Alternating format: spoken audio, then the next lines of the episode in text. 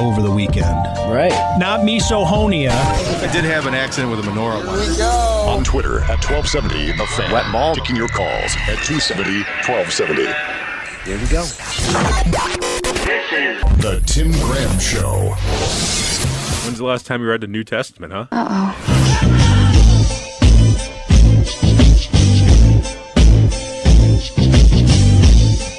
Welcome into the Tim Graham Show, Sports Radio 1270, the fans' Wednesday afternoon program. This is the June 26th, 2019 Year of Our Lord edition. The first without Mike Rodak, no longer a part of the show. His farewell was last week. It was supposed to be today. Classic Mike Rodak moment. Yeah. I had things planned today, all things all lined up, and about not about. It was exactly 23 minutes before the show. Uh, John Hager comes walking in to say, "Hey, congratulations on the move. Here you're leaving." And Mike Rodak says, "Yeah, in fact, today's my last show." and I just Crooked Rodak. I looked down at the clock on my laptop and it said 3:37. And I thought, "Hey, thanks for letting me know, man." Yeah, he probably wasn't even going to tell you He, he until like yesterday. or it would have came up on, during the show, probably. Yeah. Oh, by the way, I can't make it next week. Got people coming in uh, out of town. All right, so Mike we'll miss you. Although I think we'll see Mike once or twice. We'll see him. I don't know if uh, the viewers on Periscope will see him. or No, no, they the might not. I think he's had pretty much his final duties as Buffalo Bills reporter for ESPN.com, unless something breaks, Oh, meaning, okay.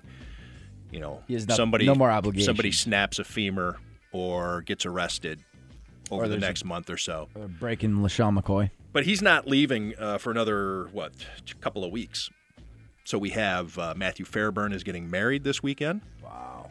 Down in Ellicottville, so uh, the gang will will will Jonah, you and I will see Mike Rodak at some point, whether it be at the bar, whatever. I'm sure. Hopefully Good time was had by some last week. by Mike, I think. I hope so. Did he have a good time? You're not sure? Or, or Well, things got a little hazy. You know, we got a limousine, so nobody had to worry about driving. hazy. That's and good. we threw everything to the wind and we went to various establishments we went to the buffalo uh, brew house i always get it wrong The Labatt. the labatt what is it the brew pub Yeah, I don't know what it's called. whatever it is downtown the new thing that was nice it was my first time in there that thing's huge very impressive Didn't get to see the speakeasy though. We thought that was Yeah, on we the thought we might get a chance to check that out as some sort of, you know, tip of the hat to Mike on his way out. But it is so exclusive that they don't even let people poke their head in and look around. That's what I've you need a membership to get up into that speakeasy. My Now- brother has played music up there, and he's told Is he me he's like- blindfolded? No, no, no. I don't know, but he's in. like, could they hire him? They're in bands that he's been in, and he'll tell me, "Oh, you can't get in there. Nobody can get in there." And I'm like, I don't know if it's that high. yeah, right. but- well, what's the what's the draw of it? Like, I, I know what a speakeasy is, but they're obviously not needed anymore. Exclusivity. oh, okay. Well, so instead of calling it a club, Right. It's exclusivity, and they do it as a motif. So uh, I believe, and I don't think I'm telling tales out of school here, but you enter, they try to make it seem like a legit speakeasy back in the Prohibition era where everything was clouded. You know, used to have the, the, the little uh, hatch in the door. eye, yeah, the thing would uh, slide over and you'd see the bouncer's eyes, and that's. But they don't do that. But you go in through the bakery, and there's a false door, and you, if you know where you're supposed to go, you open, you swipe your card, or you move the book, or turn the That's cool. turn the neck of the uh, of the William Shakespeare bust, and uh, the door opens for you, and then there's the staircase that goes up to this, That this awesome. speakeasy. and then you drink by yourself. I guess. There's three or of you guys. other well-heeled members, I'm sure, because it costs a couple of bucks just to go up there and have your privacy. But it's also, I think, now now I may, uh, maybe I'm making this part up, but because it's private, you can smoke cigars and stuff up there. So there's a smoking area which you don't have. it's not considered public or whatever. That's right. That's that's a pretty good. That's a nice little idea. So I didn't. We didn't get to see that. It's probably good. Mike would have thrown up if there were cigars involved. That's right. He's got a thing with smoke, or at least he says. He can't. What? He can't smell it. Well, just so happens that when Mike's had too much and he gets a little sick, there's been a, a a smoke component, whether it be at a bonfire or uh, or cigars or people smoking around him, so uh, concerts. Yeah, there. So he blames that. It, it cannot possibly be because he drank too much. Jesus. So, hey, if Mike wanted to be on the show, didn't want this stuff to be talked about, I guess he should be in here today and defending himself. Right. Might, might might think we're baiting him to call in. No, I'm not. Uh, in fact, if uh, Mike does call in Bobby, uh, hang up on him. We're taking anybody else's calls, 270, 1270. A couple of discussion topics. Major League Baseball is contemplating uh, extending the netting, uh, adding netting. Right now, that there is protective netting uh, beyond or just to the end of the dugouts in the Major League parks. But because there have been a couple of significant injuries to foul balls, even beyond those nettings, uh, those those uh, zones. Discussions as to whether or not they should extend the netting down to the flagpoles, and there are some who uh, are against this, think that it would um, detract from their viewing experience. I am one who doesn't want to sit behind a net. I don't like sitting behind home plate because of that. Um, but I understand it. I will say this though: uh, there was a, a year or two ago, I was uh, take my family down. Uh, we take in a Pirates game because we think PNC Park is gorgeous and the setup is so great. We have uh, there's a Marriott hotel right across the street, and I get my points built up from all the travel I do for work, and so we can stay about thirty to fifty feet from home plate. You know, if we if you could theoretically, if you could walk straight to home plate, I think home plate from the front door of this hotel is n- that close. It's right across the street in an entrance, and all right, maybe that's 60 feet, 100 feet, whatever. I'm bad with distances. Real close. And um, I go on StubHub and I get my tickets there because they're a little cheaper. And I am meticulous when it comes to picking out my seat. I'll go to StubHub and I'll look. I want to see what the if I'm spending because I spend a couple of bucks. This is one of our you know family trips for the year, and so we do it up. And so I always spend money on these tickets, and I have my daughter has zero interest in the in the game, so I'm throwing away her money. But I want to make sure at least me, my son, and I, and we're going to be close enough, and we're going to think, wow, this is really cool. So I really try to maximize it. And last year, StubHub hadn't updated yet, so when I looked to buy when I pulled the trigger on these tickets, I thought this is a beautiful vantage point. The value for the ticket is pretty good. And then we show up and we were behind the net. StubHub hadn't updated its views, its uh, stadium views. So I was upset um, probably for an inning or two before I got used to it. You do get used to it. But if I would have known ahead of time, I would have just sat somewhere else. So if you're the type of person who doesn't want the netting, there's all kinds of places you can sit in a in a stadium that has great seating, not behind a net. Anyways, a little girl, uh, it was a two year two year old girl, uh, was struck by a foul ball last month at Minute Maid Park, and her uh, attorney came out today uh, to say that uh, to give a report uh, that the she uh, suffered a skull fracture, uh, she had brain bleeding, and experienced at least one seizure. She's on medication to make sure she doesn't have another seizure. Albert Almora, uh, the Cubs outfielder, uh, smoked a foul ball into the stands and it hit this two year old girl in the head. And I know that there are a lot of people out there. I've had this discussion. Uh, these people will say, "Well, you shouldn't be sitting with a kid that young in an area where you can get a foul ball." And I'll also I'll listen to that. Uh, but it's not just young people getting hit. Wasn't there an elderly elderly woman last year and she died? Got hit by a foul ball at a baseball game. and there was I think she was a teenage girl in uh, Dodger Stadium over the weekend. Right. Um, yes. Cody Bellinger uh, hit one down the first base line at Dodger Stadium on Sunday and, and struck. Uh, she I saw a picture. Uh, she looked like she was young. You know, That like wasn't the same girl that was trying to hug him, right? Uh, well, he's got that thing going. So people are getting hurt, and Major League Baseball has long been, you know, a place where everything's open and you have access, and want to interact with the fans and maybe even get an autograph. I don't know if it's this creates a, a, a problem for pregame autographs and things like that, where kids can't go and get them Oh, now right. because they're going to be behind nets. But anyways, I think it's a, a fascinating topic, and it's something that the National Hockey League has dealt with since uh, Espen Knutsen sent a errant puck into the stands at Nationwide Arena there in Columbus, and uh, he the puck struck a a girl two days before her 14th birthday. She was there for her birthday. Dad got her tickets to the Columbus Blue Jackets game and uh, for um, to celebrate her birthday, and she got hit in the temple with the puck and killed her. And so the that's when the National Hockey League in 2003 uh, made it mandatory to have, or excuse me, it was uh, 2002 2003 season made it mandatory to have netting uh, behind the the goals. Do you happen to remember? Because you were covering the Sabres. At the I was time, I was covering the league. Did the Sabres have it in 2002? Every everybody did. Nobody had it. It went from nobody to everybody. Oh, I see. Okay. Well, because I remember being at a Sabres game. It had to have been 2000, 2001. And I remember a girl getting nailed right in the head. And it was right, it was directly behind the goal, too, where there was, uh, what do you call it? Obviously no net. But I remember that was brutal. And you could, you could see it from everywhere in the arena. You're talking about 100 mile an hour projectiles. You know, Sir uh, Alexei Zhitnik, uh, the guy had trouble hitting the net. It was kind of a, the running joke, but he would he would send one into the stands. You know, once a week. You know, send a, uh 95 mile an hour slapper. Yeah. And that's not tough if it deflects. Right, it could know? deflect. It could hit on. So even if you're paying attention, you know, I think baseball the same thing. There's a lot of metal uh, around, especially in box seat areas. They have railings and things like that. It hits a railing, you could be paying attention and still get hit. In fact, how about this? And granted, it's closer closer to the batter, but 2007 Double A baseball, Mike Coolbaugh, former major leaguer, was coaching first base, got hit in the head with a line drive, and killed him. And that's why first and third base coaches now it's mandatory that you have to wear helmets. Uh, in, in and those guys are paying attention. Oh, seven? That was 07, yeah.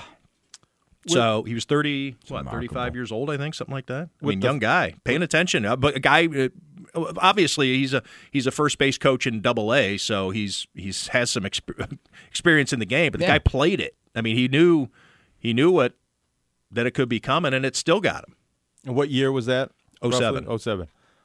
What I'm wondering is this with, with the fans getting hit by the foul balls, is this something we're just becoming more aware of that's reaching a tipping point, or does it have something to do with the way the game's being played, how hard players are trying to hit for velocity every single time, the ball potentially being juiced? Is that compounding the issue? I think it's both, Jonah. I think it's you know you have we hear about it more because everybody has a camera in their pocket, so you can actually see it. You can see not only still photos but video of it. Yeah. And Major League Baseball, you know, when you watch a game on television, they make it a point not to show you that stuff, and that's not to say that they are keeping you they're trying to keep you in the dark about what happens. It's just that you know they don't show what's in the stands that much. Same reason they don't want to show a fan running on the field whether he's she's going after Cody Bellinger or a streaker or anything like that. They just have a tendency to not show that. And then when it does they'll show a guy catching a foul ball if he makes a great catch. And then if somebody does get hit it's generally so gruesome that they don't want to show that on camera either. So I don't think they're trying to hide anything. But so now people are sending out photos of it that's going out on Twitter. Uh, you see it uh, w- a little bit more. But you're right, Jonah. The the whole exit velocity. It's all they're looking for pitches to drive every time. You singles hitters are not v- valuable in in Major League Baseball. Rod Carews don't really exist much anymore. It's all about a guy who will hit 250 and hit 42 home runs. You know, it's all about exit, like you say, exit velocity and trajectory, hitting it hard and uh, taking a pitch that you can drive. I'll lay off this curveball for a strike because I'm going to get a I'm going to get a fastball uh, that I can get the barrel on and and try to hit it. There, just this past weekend, there was I, I, the name is escaping me. I have to look it up. There were 500. There was 505 foot home run in baseball. I mean, in fact, there were th- I think three that were over 480 feet this past weekend. Um, and the announcers were marveling. The one guy hit at 480. Mazara was 505, right? Yes, that's right. Thank you, Bobby.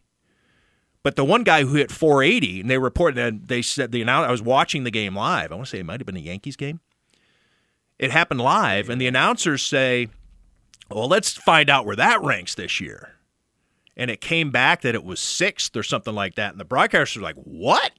like they were stunned. Like, wow, the balls are getting hit that hard. And so, yeah, even with the netting down to the ends of the dugouts, now it's getting to a point. Now, the Washington Nationals, by the way, during the upcoming All Star break, they're going to put in totally new netting. And they say it's a, a new knotless, K N O T, knotless uh, netting because all the netting, if you think if you've ever been close up to a hockey net or a baseball net, they have little knots in them, and it's to take up a little extra space and to you know catch it a little bit more. So this is going to help with transparency, but they're going to take the netting way down. You know, they're going to increase the the areas of netting well beyond what Major League Baseball mandates. The Washington Post, even on an editorial, a non-sports editorial, a hard news editorial, the Washington Post has a lot of things that they could be writing about in terms of its editorials uh, has has uh, declared that it's time for all Major League Baseball teams during the All Star break, if they don't want to do it themselves, for major leagues to to to make them do it. So it's an interesting topic, and I know there are people out there who might be listening who who think that. Um, you don't uh, you shouldn't do this that it will impact your baseball viewing experience i'm willing to hear that we could talk about it 270 1270 that's the 716 area code if you're outside the area 716 270 1270 is that a flip phone bobby Yes. That's- yeah. Motorola. that sounded familiar Little throwback. I'm looking at this knotless netting, yeah and it's it's actually really cool. Like from a distance, there's a picture. It, you can't even tell it's actually visible, or it's not visible at all. Is what I mean. That's fascinating. Well, I was thinking, and maybe they're already moving towards this or halfway there, but some sort of not invisible, but translucent, hard to see material, fishing wire type that where the netting's there, but if you're more than a few feet away, you can't really see it. Yeah. That's kind of what this seems like they're going for. I don't know how Yeah. far they are. and are. I would think that the question really shouldn't be should there be netting, should there not be netting, because we really can't have people getting hit in the head by these baseballs. But there's a technological question of how can we make this netting less obtrusive. Maybe it's netting that can be brought down during batting practice, so there can be some of this interaction with the players Oh, and the autographs. There's also that allure of catching a foul ball, which is hard to do now. oh I that don't know. I, I hadn't even thought of that, part yeah you want to catch a that's a thing you know you go to the stadium it's like one of the prize things you can do at a at a baseball game And now maybe you get that if you're in an upper deck where there's a few, maybe a few less foul balls, but balls do get hit up there. right So there's more appeal now to sitting in other parts of the stadium where you're not behind the net. I think that with the netting, my personal preference would be I'd like to be outside of it, maybe up in the 200 level, or go up to the 300 level in, in uh, from baseline to baseline, you know, from first base to third base behind the plate. Um, but if I know, I don't care. I mean, I, I no netting. I, it's the same for a hockey game. I, I think that the netting, and I recall when the Sabres implemented the netting, I was covering the NHL, so I was in all the arenas, and at the time they went from some wanted white netting so that way it would be better for the fan in the game. So the white netting would blend into the ice a little bit more, but it looked really tacky on television. So what they did was then they flipped it. So now it's black netting uh, at NHL arenas. I think the NHL mandated that for television purposes, so to have a better aesthetic um, view. But um, That seems kind of foolish, though. You watch a game and you're like, oh, I can't watch this game anymore. The crowd just looks too washed out. I It can't- does- I can't it does make kind- anybody's face out. It does kind of look amateur, though. But it's something that you notice. But then now it's to the point where they superimpose advertising on the glass behind the net, or right behind Yeah. not the not the netting, but behind the goal. And so yeah, there's tackiness all over the the National Hockey League Right. when it comes to advertising and distractions. And that's the other distractions. I mean, we've talked about it long enough here. The one thing regarding the argument of, hey, you got to pay attention if you're going to sit there is whether it's a hockey, especially a hockey game, I think more so than a baseball game. But these arenas are designed to distract you. There are scoreboards all over the place. It's not the old what your grandfather used to tell you about. Hey, be careful because a ball or a bat or some splinters or something, anything might come into the stands here. And uh, when the, the the scoreboard was all just you know white light bulbs or they would, would hang placards out there to tell you how many runs were scored that inning versus five scoreboards, ribbon boards, announcements coming over the radio or uh, the uh, the the PA. Um, hey, pick this song for the next uh, jukebox. What do they call it? The arena jukebox. Uh, let's ha- let's hear your. Uh, do you, who? What's your vote for this? Um, everybody's got walk up music. There's music in between each batter. Um, yeah, it's the distractions all over. And imagine what, what it's going to get to when you have every people are on their phones. Leagues are getting to the point where they want you on your phones. That's what the National Basketball Association wants you to do. Now, granted, you don't have this this um, potential for disaster in a basketball game. You get hit with a basketball, a big deal. Yeah. or uh, you might get punched by the owner. The, the players might have uh, more trouble.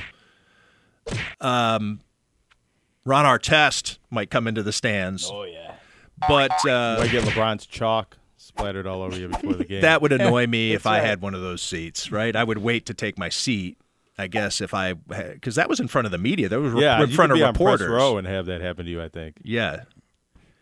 But the NBA, and therefore people will follow this, the National Hockey League, Major League Baseball, will want you on your phones because they want you betting. You're going to have the ability to bet on practically every play, That's crazy. maybe every pitch, depending on how Major League Baseball wants to do it. National Hockey League, they, you know, you might have a kiosk up in the concourse, but they will have you on your phones. And Adam Silver, I was in a, a news conference, a little uh, scrum, a media session um, at the uh, Associated Press uh, sports editors had an annual thing with all the different commissioners, and that was one of the things that Adam Silver said in this meeting shortly after his New York Times op-ed came out, where he said, "Hey, it's time to legalize gambling, or it's time to embrace gambling." Is he goes to games and he can tell that people are on their phones more than they're watching the game, and that doesn't bother him as long as they're on their phones for the NBA, whether it's following their fantasy team, uh, looking at analytical type stats. You know, you're you, maybe you're following along with a box score uh, that that shows things like plus minus or whatever. And but he also said you're getting to the point. Every arena is going to have Wi-Fi. Every arena already has Wi-Fi. Yeah. they want you on your. They want they're facilitating you being on your phones. So they are encouraging you to be distracted. So I know we're getting into a long rant here, but if anybody has any opinions on it, feel free to call in. Uh, we're going to talk about that. Uh, we're going to have um, Joe Yerdon from The Athletic to come on and talk about uh, Sabres draft, which was over the weekend and also taking place right now downtown. Sabres uh, development camp. The youngsters are in town. Uh, so we'll talk to Joe Yerdon about that. And uh, should the University at Buffalo go to the AAC now that there's a vacancy? UConn is out. They're heading back to the Big East. That opens uh, the door for UB. Potentially. We'll talk about it with Jonah Bronstein and uh, Bobby Rosati, Diddle in the Knobs here on the Tim Graham Show, Sports Radio 1270 The Fan. Don't you worry, baby, don't worry. Cause I'm right here, right here, right here, right here at home. Welcome to the Tim Graham Show. Oh, I got it. It's one of those deals where I ha- pull it halfway out. I try to get it in uh, before uh, traffic and weather together on the nines. Do drummers die more often? Sports Radio 1270, The Fan. The Tim Graham Show.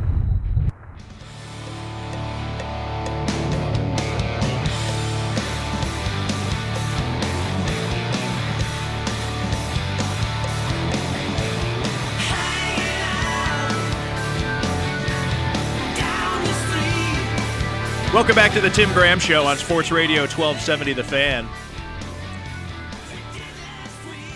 First, that's from that uh, show, 70s. the 70s show. Yeah. Um, who sang that? Cheap Trick. Oh, Cheap Trick did it. Yeah. We had a request from Dave S. He wanted to hear that coming back out yeah. of commercial. I wonder if he's ever seen that 70s show because that's all I can think of. But now that I put it in that context of being an actual song, kind of like, oh, okay, all right, I get it. I understand. When it's a theme song, it's like, ugh. you know what I mean? If you're going to do a 70s show, you have to, because a lot of shows don't have theme songs anymore. Right. They go right, it's like cold open almost. Like That- maybe they'll have a, That's a great point. there's like a stinger Yeah, like Breaking Bad has Yeah. that, that little drum drip sound, and that's it. Um, what do you call it? They just have like the Even boom. Seinfeld, they'll have Yeah. the you know like uh, Bobby McFerrin giving a little thing, and, Yeah. uh, and then they start the show. Like it's not the days like when I was a kid, and every show not only had a, a theme that brought you in, there was an exit theme, like Sanford and Son. Well, Sanford and Son didn't have any lyrics, but um, Happy Days, Yeah. had a had an intro theme and an outro theme. Wow, Laverne and Shirley, all that stuff. What happened to that? The Jeffersons, although the Jeffersons was just a lot of humming. Uh, what's the good? Um, uh, good times. Good times had two. WKRP in Cincinnati had one of the great outros uh, songs because uh, see if uh, see if you can find that, Bobby. WKRP in Cincinnati. Uh, the the the cl- credits song, I guess it would be. Oh, that was Barney Miller right there. Yeah, it was. Barney Miller's that was an awesome. All right, that's the that's the intro. This is the thing. in. All right, hang on. Let's see if this is the out. Then. No, that's still the that's the lead. Okay. Let me look into this. Let me look into it. Okay.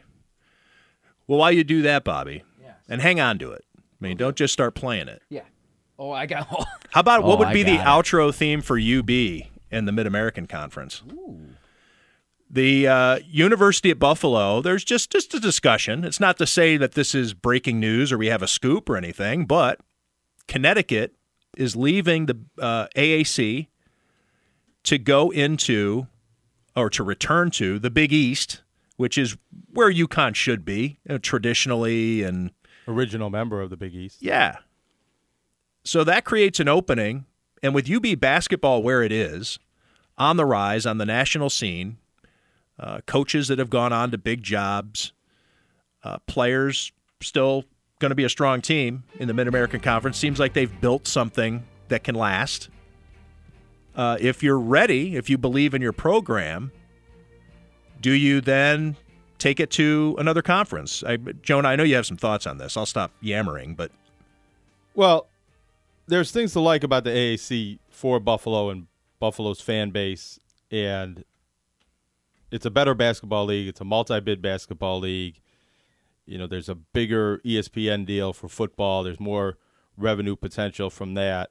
It would be in some ways a step up, but I think it's important to note this isn't a situation where the AAC the AAC lost a team and it's like a job vacancy and anybody that wants to be in can apply and they're going to pick the best one and whoever makes the strongest pitch.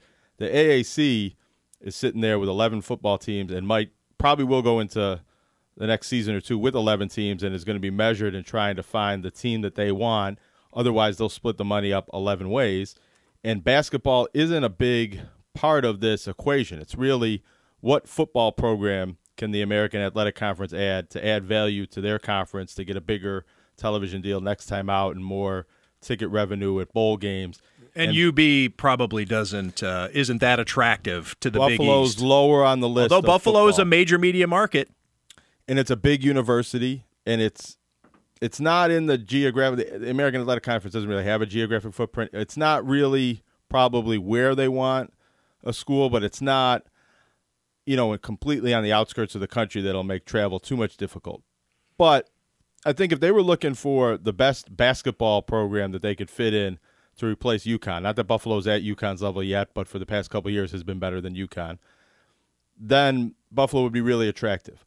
But as a football program right now, and not so much what they've done on the field, they just they won a lot of games last year, but the tickets that they sell at home and at bowl games, the interest that they generate, the potential to get television ratings.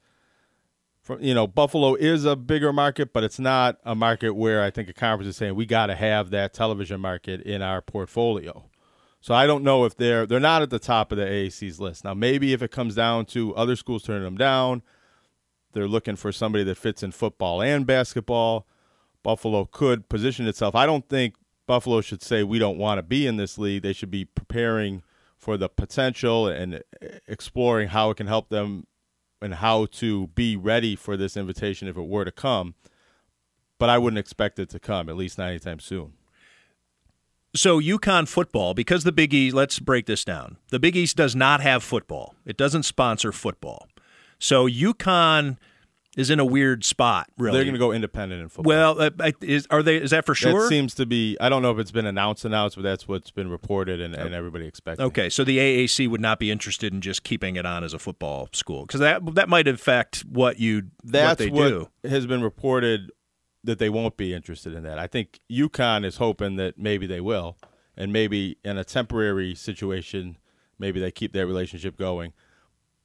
And none of this has really been announced yet. It's all kind of been reported. This is going to happen, and this vote, the board of governors voted, and they're going to move forward with this. But it hasn't been announced, and all the details haven't really been set in stone yet. Right, and for the record, I, I don't know if we've said it in this uh, in this breakdown yet, but the uh, the American Athletic Conference uh, will need a team potentially, or will be without its team. UConn will leave for the 2020 2021 season. So the UConn's going to finish this upcoming season. So it's not as though the AAC is in some sort of scheduling bind.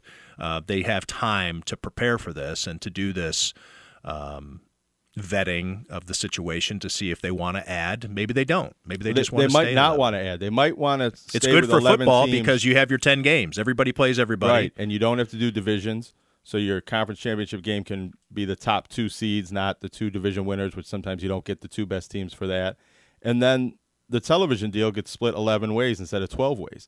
So they don't want to just add a team. It's not like your fantasy football league where it's, you need 12 teams and you have 11 and we'll take Bobby even though he doesn't know what he's doing.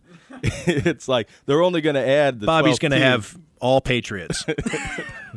He's going to have the third Patriots running back. Yeah, I'll take Da- James Develin. they're only going to add a 12th team, a 12th university, if it's something that they really want and they think it raises the profile of the league.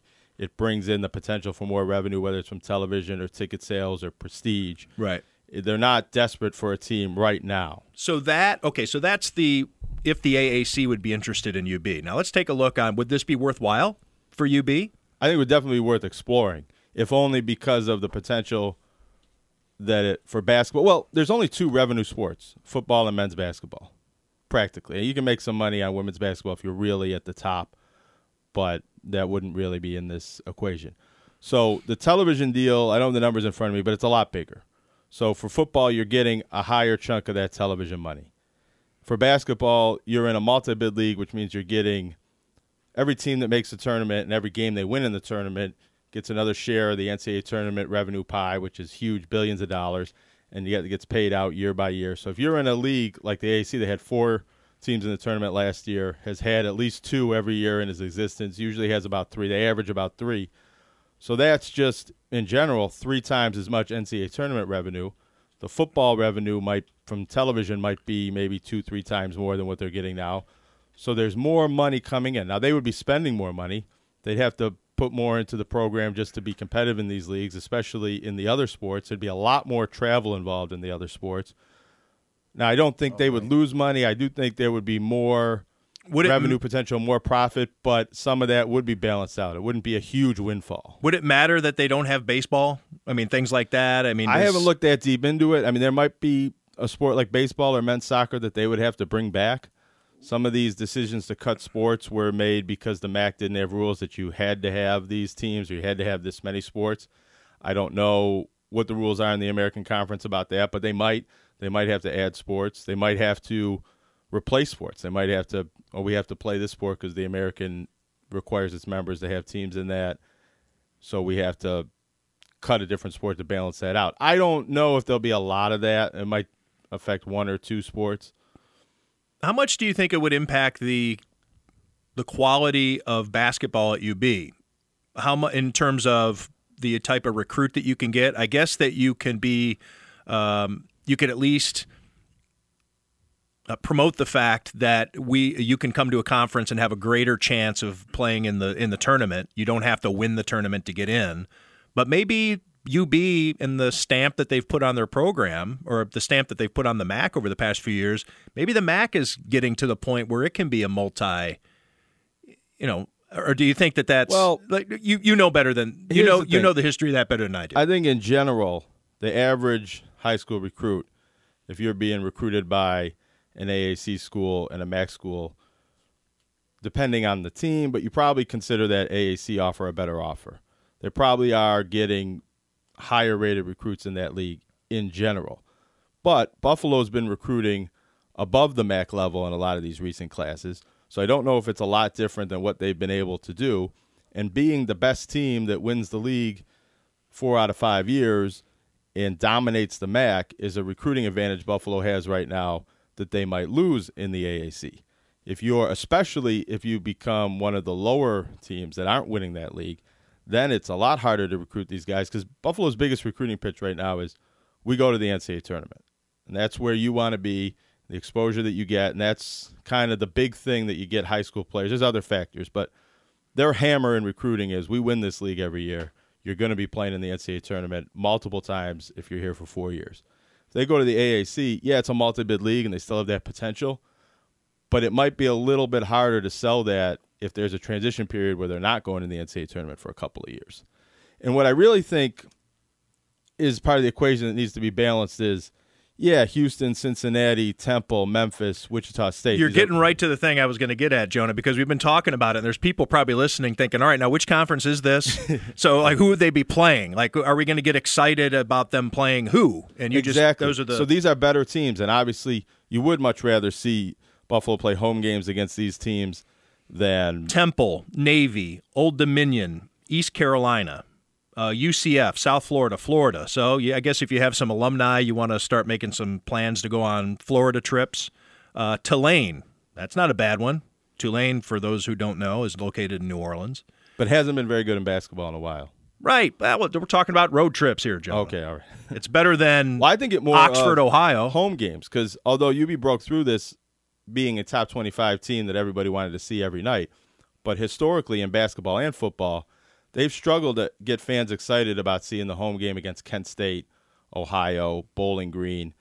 The, the casual fan says, I don't care about that game. I only want to go when you play a team I'm used to seeing on TV. Well, the the American Athletic Conference is loaded with those. They have some of those teams more, more I think um, attractive opponents in the MAC, but I, it's not like going to the Big East or the Big Ten where it's like Right. I can't believe Syracuse is playing in my backyard tomorrow or North Carolina. They don't have those teams.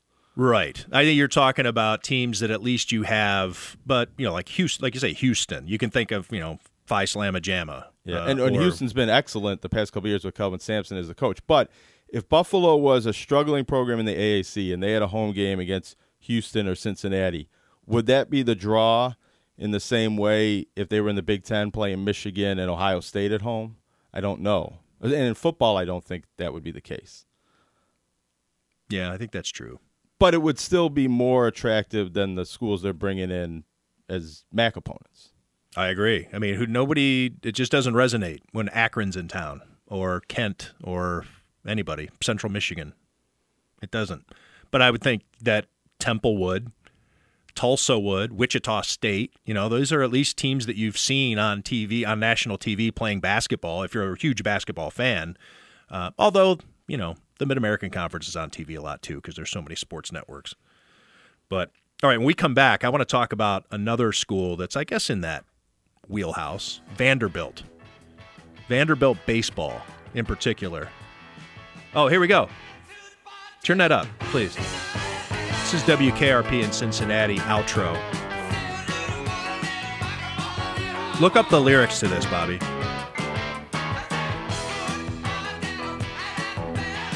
The reason I'm Bobby, you can stop. There are no lyrics. Oh, there aren't? No, he's not saying anything. What? Yeah. Play it back.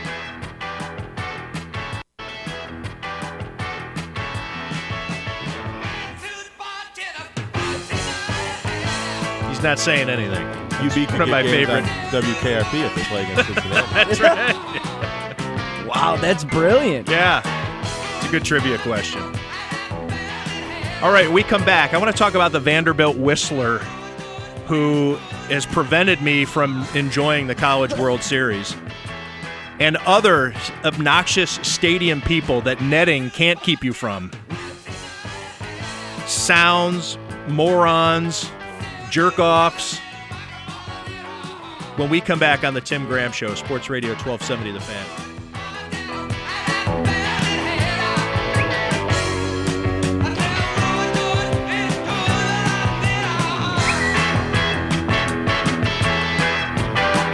Rooney.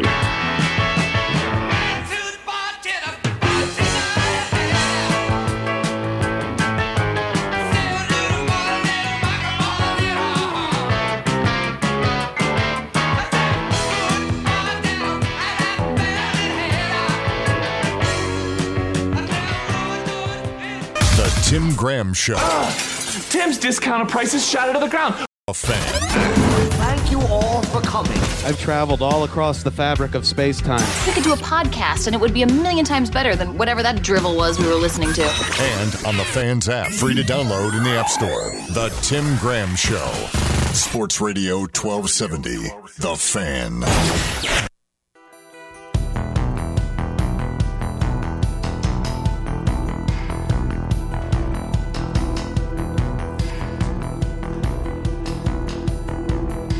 Welcome back to the Tim Graham Show on Sports Radio 1270 The Fan. Dave S. chimes back in after we play the WKRP in Cincinnati closing credit song.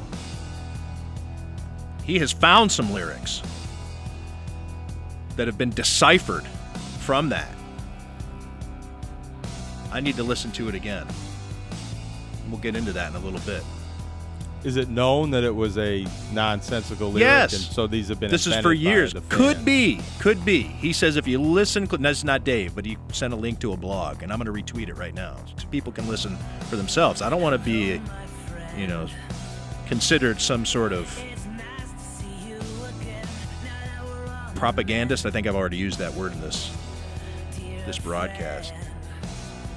Silversun Pickups here. Bobby's playing. Bobby had to bolt out of the room.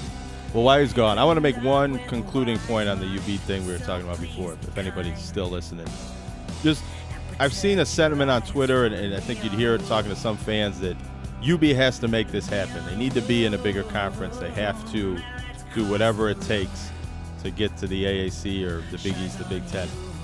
It, the ball is not in their court. They can explore the possibilities and be ready and position themselves to be an attractive university for another one of these conferences.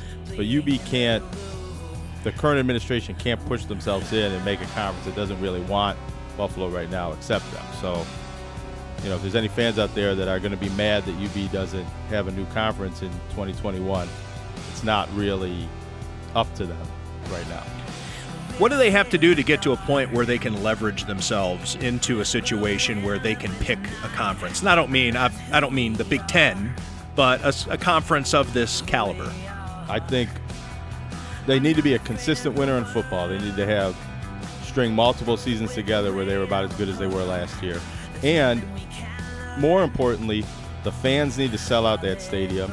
It needs to be maybe to a point where they're either expanding the stadium or looking at playing games at the Bill Stadium where oh, they have 40, 50,000 fans at every game. They go to bowl games and their fans travel. Their television ratings are you know, they're a strong market on television, not just in Buffalo, but alumni around the country. So it's things that kind of can't be controlled, but it's the fans, I think, that really control whether Buffalo will ever be major college football, major college basketball. And there was a lot of momentum last year with the basketball program, but I don't think they're anywhere close to being a major college sports market. And another conference doesn't want Buffalo if they're not a major college sports market. Buffalo, and this is one occasion where Buffalo sports fans shouldn't feel an inferiority complex about their city because Buffalo would be an attractive market for that part of it, right? I mean, we were talking about top 50 market, uh, you you know, uh, way better than, well, if the Tulsa's in the league, Wichita's in the league, you know, you'd have Buffalo. It's easy to get in and out of. I mean, you got to connect sometimes, especially when you're coming from the south, the Dallas uh, or the uh, Texas, uh, New Orleans, things like that. Um, but the hotels aspect of it, the you know getting on TV, uh, the the money that could be generated by the size of the market. Yeah, I don't think it's that Buffalo's a small city, but in terms of college sports, it doesn't have the tradition and the fan base that stretches all throughout the country, the alumni that tune in no matter when and where the game is on. And there might be potential for that to happen, but we've talked about this how it's like a feedback loop. It does seem like the Buffalo fans are waiting for UB sports to be big time before they treat them like a big time program. And in order for UB to be a big time program, it needs the fans to kind of come around to that first. I want to get into this uh, before the break. What's the most annoying thing, or what? What it? Have you ever been annoyed to the point that you couldn't watch something on television, or you're in an arena, somebody's just totally ruining your experience? I can't think of a specific noise. Just fans with their incessant heckling of the opposing team or the refs when they're being an obnoxious person. Right. That's really maybe what annoys me the most. Some guy who's heckling because he thinks he's funny. You know, Yeah, Like, just- he's, but he's had too many beers, and he might be just making his one friend who's also drunk laugh. And like he's not there to cheer on his own team and watch the game. He's more there to just rile up the opposing coach or Right. the opposing player. He thinks he's impacting the what's happening out there by, you know, his psychology. Right. He's putting a hex on the other team. How do you feel about the the uh, Baba Booeys though? I don't really. I, I think that's the same thing. It's kind of obnoxious. It is obnoxious. It's obnoxious. You know, get in the hole. Everybody. What know, about it's- mashed potatoes? You ever hear this one? No, I don't know that one. Do I?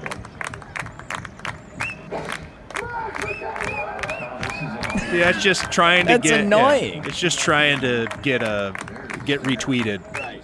Speaking of tweets, this is the Vander one of the two Vanderbilt whistlers that you hear incessantly throughout the College World Series. And now that we're entering the final tonight, it's a best of three series. It's tied one-one between Vanderbilt and Michigan. this guy has been threatened with being ejected from the stadium, but then other people will just start whistling too, and it's just obnoxious. And I can't. I I was watching the game on mute. I want to see what happens. It's good drama. It's really good baseball. But this a hole. The Cleveland Indians, I, I like watching the Indians. I keep them on while I work. It's just good background noise. And there was a similar situation where a guy was just screaming between every pitch at Cleveland Stadium. And I, had a mind like, should I call them? You know, like, what do I do? Do I call the state and say, I, I can't watch it? This has to hurt ratings. There was a guy at uh, Houston Astros home games uh, at the World Series last year who was a whistler. And it was just like a shrill, like one, like, but it was, I couldn't watch it. I had to wait until the games get, went on the road to Yeah, watch get- the World Series. If this goes on all game long, I can see this getting tiresome very quickly. Who is he also making these stomping and clapping noises? No, or that's the crowd. He's Yeah. getting them going. He's kind of like uh, Fireman Ed with his, you know, he gets everybody up and he tries to get everybody going. So that's the entire crowd is clapping. Add What's some this? vuvuzelas in there. you know, with the vuvuzelas, or how do you say? What are they? I think it's Zuzu, vu- I- vuvu, zuzu. I think it's vuvuzela, but I could be completely I, wrong. I would've said vuvuzela, but I think I might be mispronouncing it. I might just be, I don't or think it's I an might English be. word. All right, so gu- Mugu Gaipan. At least with those during the World Cup, it, it's white noise. Yeah, yeah, I agree. And so they all kind of blend in together, and uh, but it's still annoying. Yeah. This this might be the worst. This is brutal. If I wasn't completely drowning this out in my ears right now, I'd be going crazy. All right. So feel free to let us know. Tweet us uh, your uh, your favorites. And uh, we've heard, Bobby, you, you stepped out of the room. We've Yes, I'm sorry. That no, it's okay. When we come back, Mm-hmm. we're going to have to get to the bottom of it. Uh, we've been shown some possible lyrics to the WKRP in Cincinnati Oh no! outro. But I think they might be straining to hear them. But we'll, we'll get to the bottom of it later. Uh, but Okay. and Joe Yerdon on the Sabres prospects camp and uh, the draft when we come back on the Tim Graham Show, Sports Radio 1270 The Fan.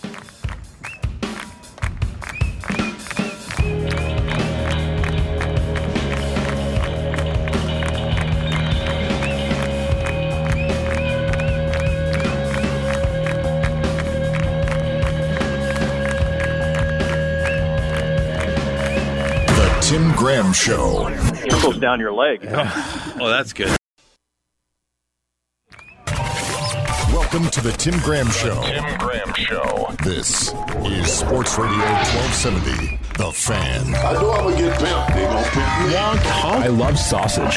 Shocking. Dizzying. How did this happen? When I bring the lumber, The Tim Graham Show. I diddled uh, some pole uh, over the weekend. Right. Not misophonia. I did have an accident with a menorah once. On Twitter at 1270 The Fan. Wet Mall taking your calls at 270 1270. There we go. The Tim Graham Show. When's the last time you read the New Testament, huh? Uh oh. You're gonna need a bigger boat.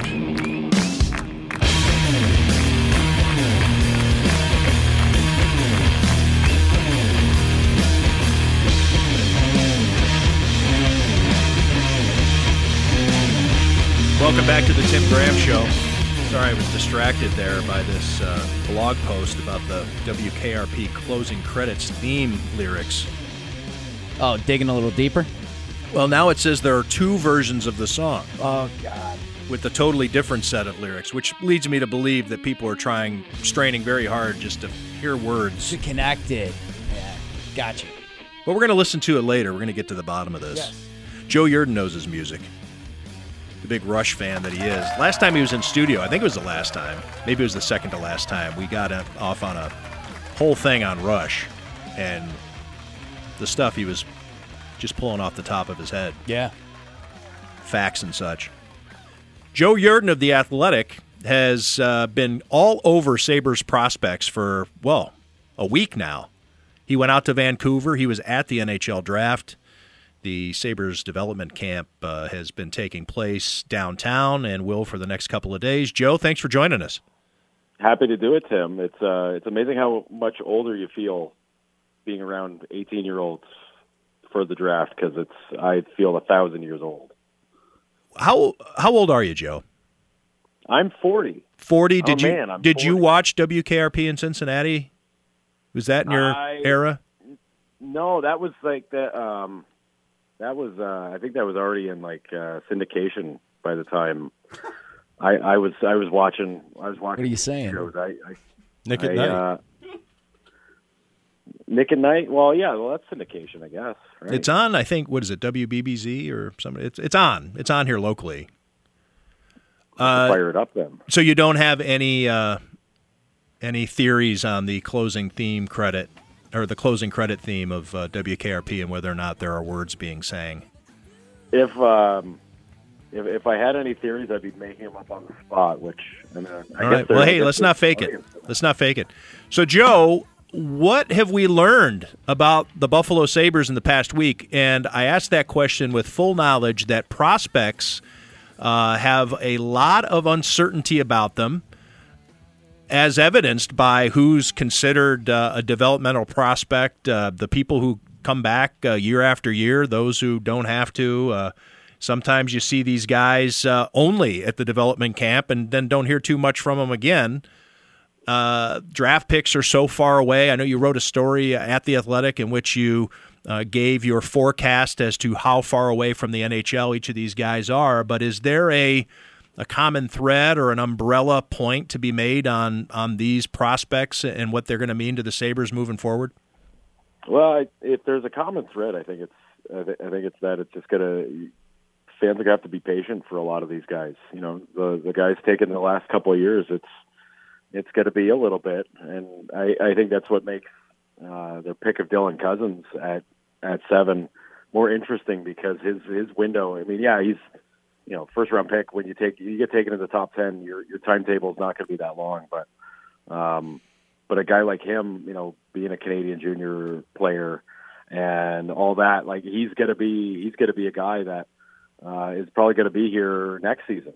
I mean, uh, not this fall, but like next year, he he could get a taste of the of the NHL for a little bit this year. But I think it all when it's all said and done, uh, next season he'll he'll be a guy that you can pencil into the into the lineup somewhere. That's that that's kind of nice, but for for most of these other guys, it's you know the the timetable's a little bit skewed. It's a little bit longer, and I think that's that's kind of by design because you want to have these guys fill holes uh, moving ahead that you're get that you know you're going to have down the road, and I, I, that's that's totally how you have to do things these days.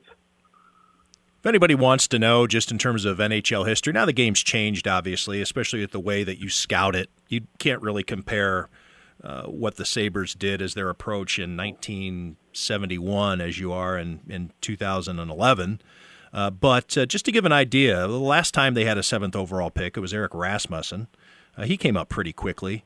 Uh, also in that ballpark, you have guys like Thomas Vanek at five, Rick Martin at five, Phil Housley at six, uh, Rasmus Ristolainen at eight, uh, Alex Nylander at eight, Casey Mittelstadt at eight.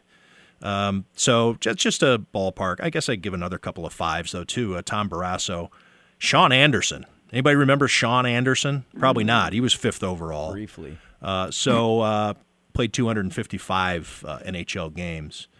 Uh, but generally, you have well, Erik Rasmussen was, I think, considered overall a disappointment. But you have player who gets there pretty quickly. everybody wants to take a look at a guy taken in this range. Uh, uh, what do you think is his path, Joe?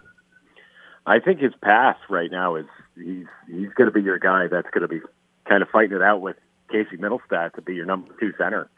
Um, yeah, I, I think I think there are some out there, and I don't know if I'm creating a straw man argument on this, but I think there are some people that are that are thinking that by them drafting Cozens, they're they're kind of telling Casey like, "Hey, straighten up or, or get out." But it's not what you tell a guy that you just drafted, you know, a couple of years ago that's that, that's something that, that's something that that you do if you're a bad organization. I, um, but I, I, I, I see this as them addressing a need and and getting the best player available as well. I mean, they needed to get more centers down the lineup, and they've got a guy who's who could be that number two center. And that you know, when you do that, you move everybody else down the line, and and suddenly you're a lot you're a lot deeper team. And that's that's the aim of the draft is, is to become a deep team and to become a better better organization throughout. And I think that's that, that that's what you can do when you get a guy like that.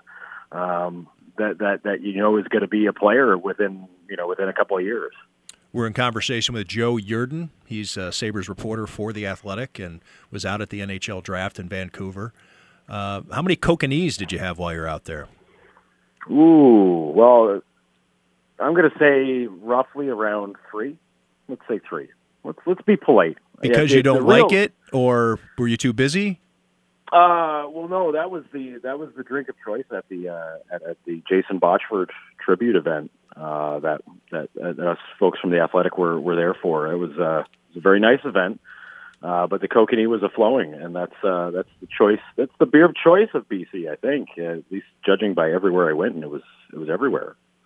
Alberta too. I, I think that that was uh, you know when I, any time I was in Edmonton or Calgary, that was also uh, pushed on you quite a bit. So I, I don't think yeah, I think it's uh, out west in general. So you enjoyed yourself. You enjoyed Vancouver, did you? It was it was it was a fantastic time. It was uh, it was my first time out there, so I was kind of overwhelmed by everything about it because it's it's beautiful. It's a beautiful part of the world. Uh, everything about it, I was you know, every car ride, I felt felt bad for the taxi cab driver because a they're driving me, and and b, uh, you know, I'm just looking out the window, looking at everything, just trying to soak it all in, and it was it was beautiful, a beautiful place to be. Um, just it was like one of those things where you, you kind of wish you weren't working so much so you could take more advantage of it, but um, but like yeah, it was it was it was a pretty incredible place to be at. I, I would like to go back under under non-working uh, under non-working terms because that would be pretty pretty great to check out everything. The Sabres kept you distracted the entire time you were out there, at least if you're going to go out there and do your job. Uh, so yeah. uh, I know that. Uh, tell us about day two because I think a lot of fans tune out after they they want to know what happens in the first round. That's about it. You start getting into the day two picks; those are guys you're going to see a lot further down the line. Uh, so what? How would you take a? And I don't mean going, you know, bullet point, bullet point on down on all yeah. these guys, but uh, your your thoughts on a couple of things that stood out about the guys that they took on on the second day. Well, I think what what stood out to me was that they traded up a couple of times. You know, just kind of getting rid of you know other sixth and seventh round, you know, their seventh round picks to to move up to grab guys that they had zeroed in on. And to me, that's that that's interesting to do because the, the thought generally is that you just want to kind of pile up bodies and just grab guys and and you know have grab as many lottery tickets as you can because you don't know who who can be a player and and and who can't and you know I thought Jason Botterill was was he's quick to point out without even us asking you know what's you know what was the reason for it but he said it's more about quality than it is about quantity You know, and I mean, you know, every time I looked up on day two, it seemed like the Devils or the Hurricanes were making a pick. And you know, the, you know, I think it was the Devils who ended up with 12 picks in the draft, and it's you know, you're just kind of like, well, geez, it's it's a lot of guys you got to keep tabs on after a while. But And a big um, trade. yeah, that's a pretty big one. Yeah, PK Subban's that's a pretty pretty good weekend for him. But but yeah, I mean, it's it, it, it, I I look you know I look at these guys and I'm just thinking like, all right, well you know you get uh, the the Swedish uh, winger Cederqvist. You know he's he's a guy who's going to be playing with with another Sabres prospect in uh, Matthew Davidson, and that that to me is interesting because it's you, you just kind of pair them up and you say, all right, let's see how they let's see how it works. Helps helps with the scouting too because you don't have to travel all over Sweden. You just go to a, just go watch that team. But um, but I mean, with all these guys, I mean, there's there's connections to be made with with the organization. You know, the goalie they pick is going to go to Michigan.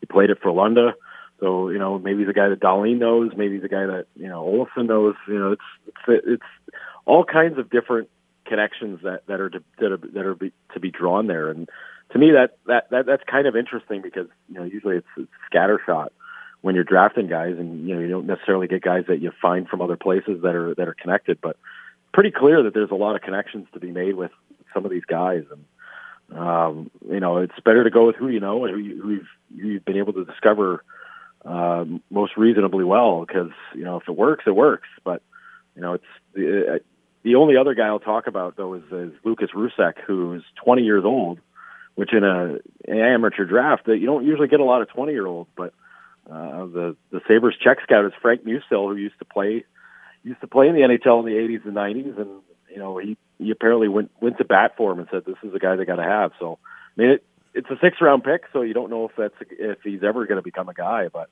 um, it's curious. It's curious to see how the the thought process uh, is on all this because these guys seem to have a, a pretty good idea of what they're doing, but you know, and compared to the how the Sabres past is with the draft, I mean, geez, hit on one of these guys in these deep rounds and you'll become a hero.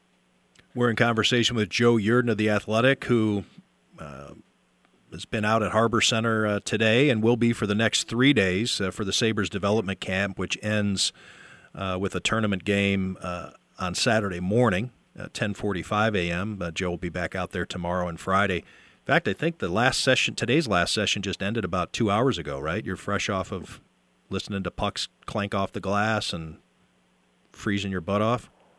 Yeah, it's it's nice and cold. Harbor Center's nice and cold. What we learn today? What uh, you know, you see these guys. Uh, many of them uh, they go off and play for their European teams, or you you, you know you don't see them. Uh, what uh, anybody come back and, and do anything that uh, made them look noticeably different than last year? Well, I'll say this: uh, Tage Thompson, who played most of the season in Buffalo, was, was went to camp because you know he just spent his second season in the pros last year.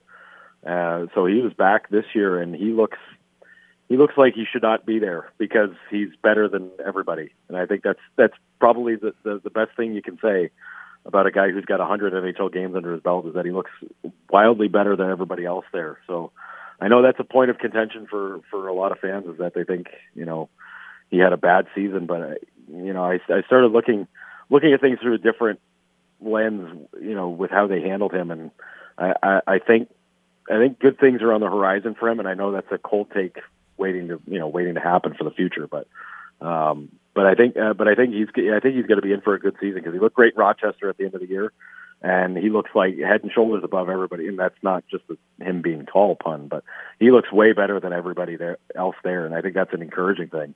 I love the way Erasmus, you know, it's basically it's all the guys that that should be that should stand out and should be good look great. And I think that's that's important because you don't want you don't want to look at a guy who played a ton in Rochester or in Buffalo last season, and then you look at him and go, "Geez, well, I'm not really noticing him." And that, know, then you're immediately like, "Well, geez, they should probably trade him tomorrow." At that point, but um, but for some of these other kids, I'll be anxious to see how it looks as the week goes on because you know one day of drills and whatnot.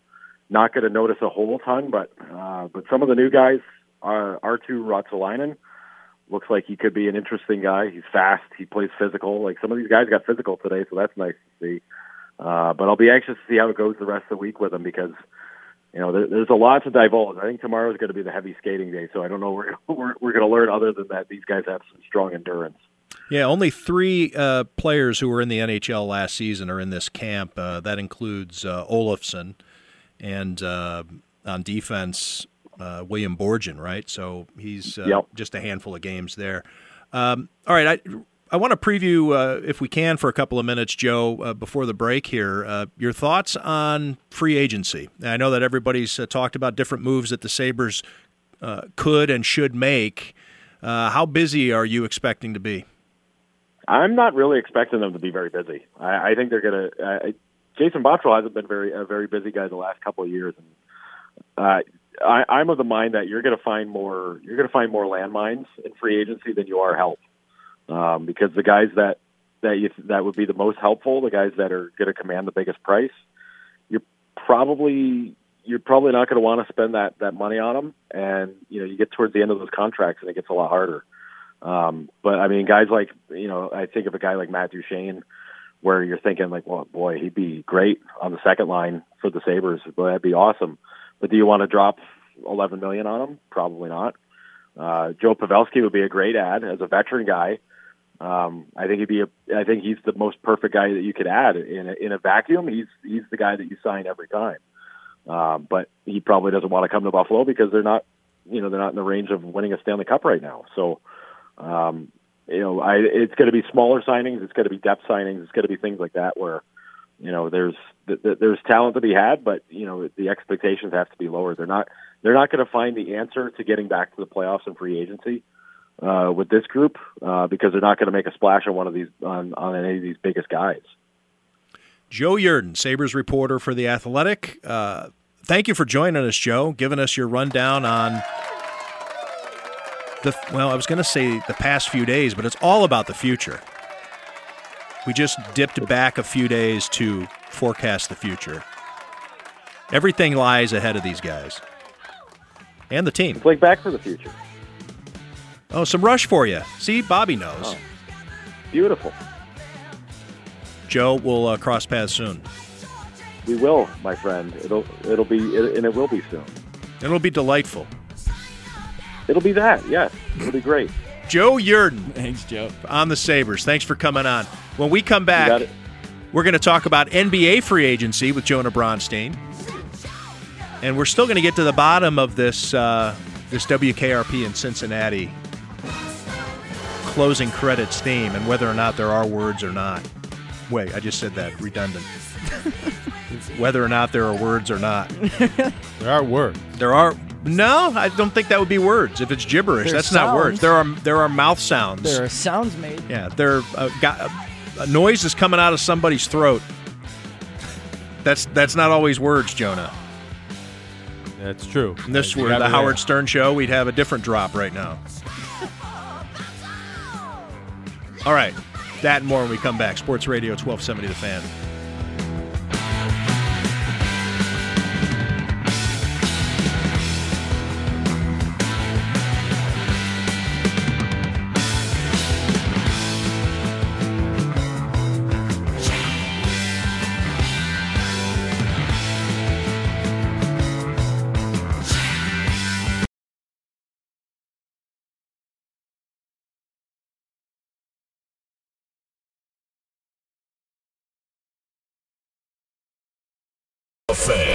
Unintended indiscretions heard over the airwaves. I love this story because in this athletic piece, they called up OJ. It blew my mind that we can just call up OJ now, and you know who the big winner in this is? The Tim Graham Show. pulled out. Gurgling. Such a vagabond he is too. He's bounced up and down and gone all around. On Twitter at 1270 The Fan.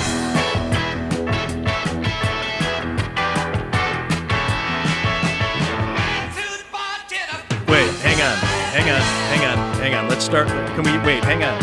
I gotta, gotta get those lyrics back. Okay, all right. We'll That's start the it. Let's go closing back to the- credit. uh, it's jar. It's jarring when you just stop music. I Isn't know. it? Yeah, it's it actually is like my worst nightmare. I All right. hate So that for sound. those of you who are uh, at your computers Okay. or have a phone and you can see my retweets, uh, Dave S. Uh, on Twitter sent in some lyrics uh, that uh, on on a blog are are purported to be the the words uh, sung by Jim Ellis, the artist who did the WKRP in Cincinnati closing credits theme. And uh, I don't. I think it's too fast. I don't want to sing it along with it. But how do I? Can we do it? Do you want me to slow it down? All right, how about this? You start it, and I'll preview. I'll even say it. I'll plant the seed, Okay. and the listener can can decide whether or not. Uh, Oh, I got you. Whether or not that's what's really being said. All right, so Okay. go ahead and get started there, All right. Bob. We'll see if we can figure this out. Oh, what the what? Oh man, that guy. Get rid of that. that the Vanderbilt Whistler. Said to the bartender, "Best night I ever had." Stop it. Nope. Singing to the bar, had a microphone in her heart.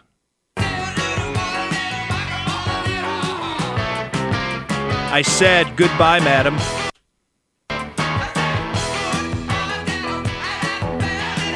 I'd had a bird in hand. I said, I'm doing good and put love in her heart.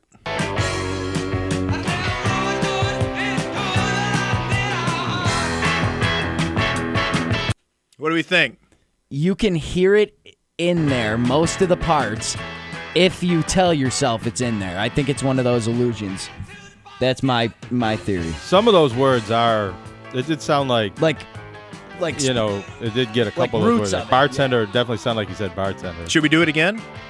Yeah, Let's do it one more time. Let's Let's, do get to it. the bottom of this. All right, this let's- is a Tim Graham show investigation. Yeah, we got to figure out what's going on. We should run it through one of those transcription apps. I have my best my, my best men on the case. All right, let's get in this again. Here we go.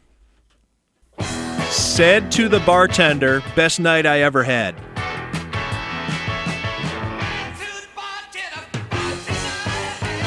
Singing to the bar had a microphone to her heart.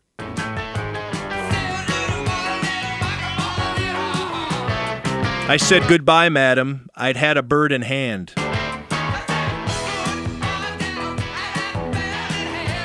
I said I'm doing good and put love in her heart.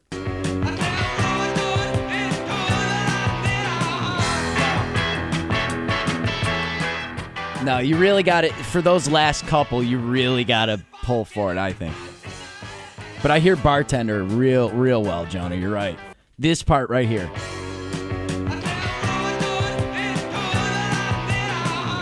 Yeah, that sounds like absolute gibberish to me. I have an official answer. No. In the words of Jim Ellis himself, Okay. the man who sang the song, who performed it, uh, he's out of Atlanta, and he was hired to do the closing credits for WKRP in Cincinnati. Now, this is from a 2008 Quad City Times article. Okay. David Heitz, who does a Ask the Times column, anybody can write in and ask him anything, and he tries to find the answer. When was this? Sorry. 2008. Okay, Now, the 2008. years and years, decades after the show was on the air. Right. He reached out to Jim Ellis himself for an explanation. Jim Ellis, in his own words, and I quote I had originally written the closure to be an instrumental, but on the day of recording, I began joking around, singing the melody that the saxophone would eventually play. Of course, there were of course there were no lyrics, and I just sort of scatted gibberish. Hugh Wilson of MTM Enterprises and Tom Wells, parenthetically, who wrote and produced the original music for WKRP in Cincinnati, thought that was funny, and that made a joke about the general unintelligibility of rock lyrics. So it became a satire on rock and roll, which is kind of what the show WKRP in Cincinnati was about. So Tom Ellis himself, I'm sorry, Jim Ellis himself says it's gibberish. I believe it. Gotta believe it. He did it. It's him. Mm. But real words. What do we decide? Like he's not. It's not gobbledygook. He said, Of course, there were no lyrics. I was scatting gibberish. But it seems like nonsensical lyrics, but words, not just blah blah blah blah blah. You know what I mean? Like bartender, there's words you can pick out. They don't. They're not Yeah. part of coherent. So now you're sentences. you want to debate the definition of No, gibberish. no, no. no. But I mean, if you slowed it down and you said he said this word and that word, you can pick it out. Oh, and there's the cat at they the weren't end, the MTM intentional lyrics. He may have act, he may have said a word or two, Like yeah. dummy copy. Yes, like in yes, dummy copy, which you put in the newspaper, and sometimes it says That- dummy dummy head goes Right, here. they're just words that don't make sense, but they're words, so it looks like words on the paper. That's exactly what this is. He was he was these were You know what? placeholders for a saxophone. And that makes even more, more sense because if you listen to it now, you can hear a saxophone doing that. Like, Yeah. listen. He's even he's even singing it like a saxophone would. You know what I mean? They're almost like not words. But I get where Jonah's coming from. I don't know. What do we think? It's easier to figure these lyrics than some Bob Dylan songs. Ugh. Or uh, was it Yellow Ledbetter? Oh my god. That's a that's a gibberish song too, like mostly gibberish. Yeah. He's got a few words in there that you can pick out. But it was a similar thing, right? He was doing it to hold the place. They were Yeah. putting it, and then they decided, all right, we'll just go ahead and Right. keep it. Yeah. And You all have of a that? sudden they Pearl just Jam? had- and all of a sudden they just had a a hit song. We'll just play this in the background. Jonah, what's going to happen in NBA free agency? A little bit of uh, news, development in Toronto. Marc Gasol has exercised his option. He's coming back to Toronto. Do you think that'll impact Kawhi Leonard's decision? I think it could, but I think that was expected. So, you know, if Kawhi Leonard's in the process of making that decision, I think he knew Marc Gasol was probably coming back, and that really that whole team is going to be back. And if he wants to run it back and try to repeat and not leave them in the lurch, that's I think the biggest motivation for him staying in Toronto because, as had been widely reported a year ago, he had no intention of staying. He was going to enter free agency and leave probably for one of the Los Angeles teams. But the fact that the season went so well and they won the championship seems to be weighing into his decision now about potentially staying on a shorter one or two year contract to keep this run going because guys like Marc Gasol aren't going to be around for too long. It wouldn't be he's not going to resign for 5 years and finish his career with the Raptors, I don't think. What is the big? Well, what's going to happen in Golden State? Now there have been reports that uh, they're already back at the table to uh, negotiate with Kevin Durant and Klay Thompson. and Klay Well- Thompson, and here you got guys who are going to be probably going to miss significant portions of the upcoming season, so they need to be replaced on the court in some way. And but their State salaries are going to take up an awful lot of calories. uh, limited calorie- salary cap space. Yeah, Golden State's going to have limited ability to replace those guys, even if they only sign one of them. Like I think they're going to sign a five-year max deal with Klay Thompson. He'll miss most of next season, but probably could return in time for the playoffs if they needed him to and he wanted to. I think I could see that happening. Kevin Durant with his Achilles injury seems more likely to miss the whole season, including the playoffs. It's been widely believed that he was leaving to go to New York all season, anyways. I think that's still probably going to happen. Now we're not sure whether it's going to be the Knicks or the Nets in Brooklyn, but I would be surprised if he resigns in Golden State, except there is a scenario where he resigns in Golden State on a five year max contract. That's the biggest, they can give him the biggest deal. And it's kind of a delayed sign and trade where eventually he goes to the Knicks or the Nets or his preferred oh. destination, but it doesn't happen right away. That way he gets more money, he gets to rehab with Golden State until he's healthy, and they trade him at a later date, which helps the Warriors because they'll get some assets back. But I don't see that. That's something I hadn't thought of. I, I can't remember who reported. it. It's been reported that that's an option, but there's also a lot out there that Kevin Durant isn't happy with the Warriors medical staff. He flew to New York to have his surgery, so I don't know if he if it's a dynamic there where he is really saying I need these doctors to heal my Achilles tendon. I think you know, unless he's changed his thinking about where he wants to play the rest of his career, I don't see why he would re-sign with Golden State just to rehab and then leave. If he wants to leave, he's going to leave. If he wants to stay, he's going to stay. Now, the five-year max might be part of the equation, but there's a, a lot of guys of Kevin Durant's stature in the league that when they're free agents, as LeBron did in the past, they choose to leave and then they get their big five-year max contract from the team they're leaving and get signed and traded. just to facilitate that, so you don't have to leave money on the table by leaving as a free agent. And teams are motivated to play ball with that because you get a little something back. What has changed on the landscape for free agency? That is, obviously, the landscape has changed in a very significant way for the Los Angeles Lakers uh, with their big trade, but they still have some pieces they need to fill in. What would you look to see happen with uh, with the Lakers? I think that they're going to try to get Kawhi Leonard. I don't know if they will, but that's probably the top of their list. Kevin Durant, maybe too, but that doesn't seem to be in the cards. Also, Kevin Durant's max salary is higher than Kawhi Leonard's and some of these other guys, and they really don't have the cap room to get Kawhi to get Kevin Durant where Kawhi Leonard, Kyrie Irving, some of these other guys they do. I mean, the the Lakers are going to try to get the biggest fish they can, and they're going to go down the line. Kawhi Leonard, uh, Kyrie Irving, who I don't think is going to go there, but I do believe they'll pursue him. Jimmy Butler, who seems to be maybe on his way to Houston. That's what's mostly been reported the last day or two. But then I do wonder if, with the limited cap space they have, if they can't get the top top free agents, should they spend a max contract on a Kemba Walker or who else would be out there? Khris Middleton, Tobias Harris. Maybe those guys aren't quite worth spending all your money on them. That they should split this thirty million or so they have among multiple players. But I do think there's a possibility that they can convince Kawhi Leonard to come play here, have three of the five best players in the NBA on one team, and win multiple championships in the city where it seems Kawhi Leonard prefers to live. And that's the thing about Toronto. Toronto, uh, even though they just won the championship, the idea that it's the Canadian dollar up there, or everybody else is playing with U.S. dollars. Uh, you're not on television, you're, and which is a big thing, I think, for people.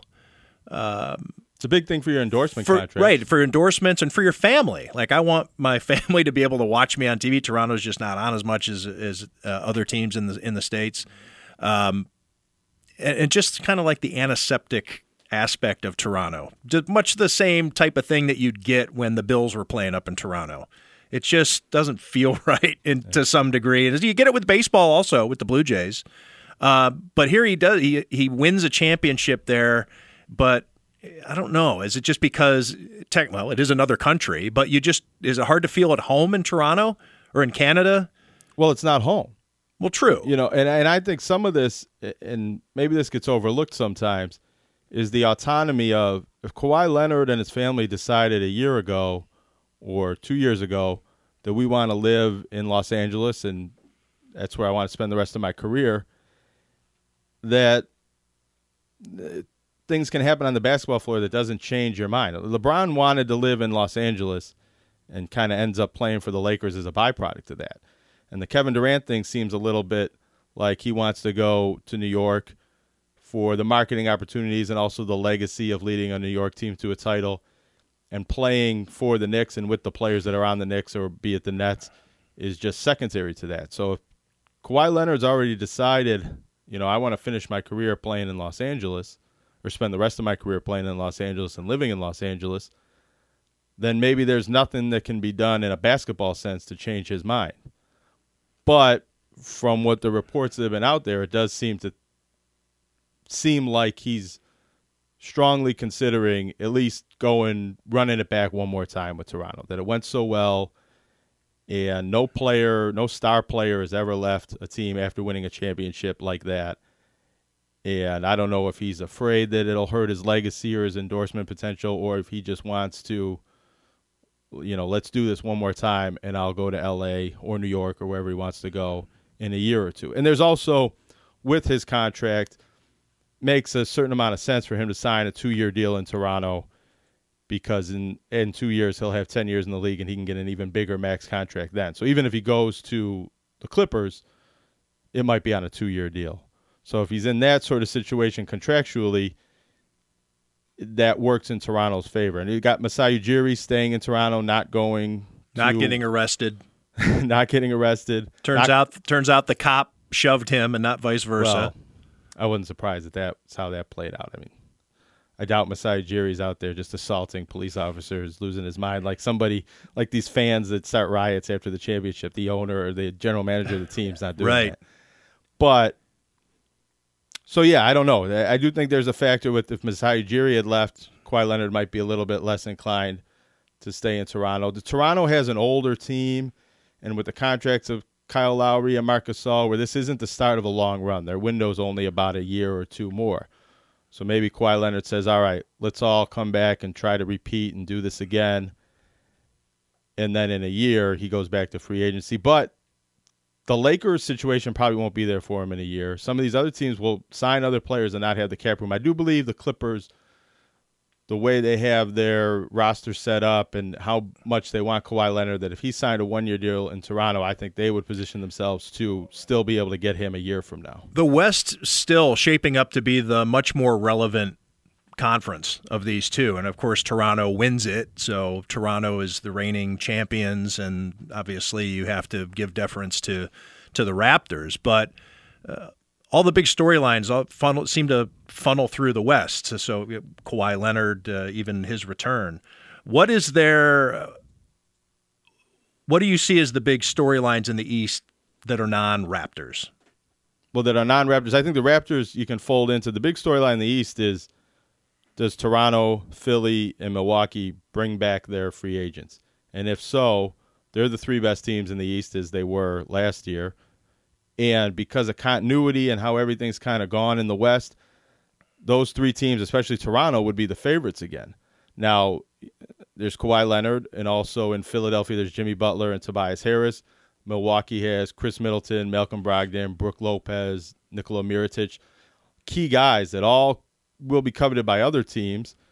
So if Philly loses their guys, or Milwaukee loses their guys, or Toronto doesn't bring back Kawhi Leonard, that changes the pecking order. If they all come back, it's a lot like what happened last year, and we'll just kind of see them play out. Especially Philly. I'm intrigued by Philly has a really talented core of four or five players if they bring everybody back. JJ Redick's also a free agent. But if they lose those guys, they traded away a lot of their depth and other good players to get Jimmy Butler and Tobias Harris, uh, Tobias Harris on less than one year rentals if they leave. And the other storyline in the well, there's a lot of storylines. Boston. The there's Boston, which you know they're going to lose Kyrie Irving. But the storylines in the East tend to uh, what I'm what the there's a sense or a feel I get when I think of the NBA. All the interesting stuff's happening in the West, whereas well, except it, for the potential of Kyrie Irving and Kevin Durant going to New York together, whether right. it's the Nets well, that, or that, the Knicks, and that takes away from Boston. Boston uh, heading into this past season, people were talking about potential dynasty type stuff, right? And now they're crumbling already.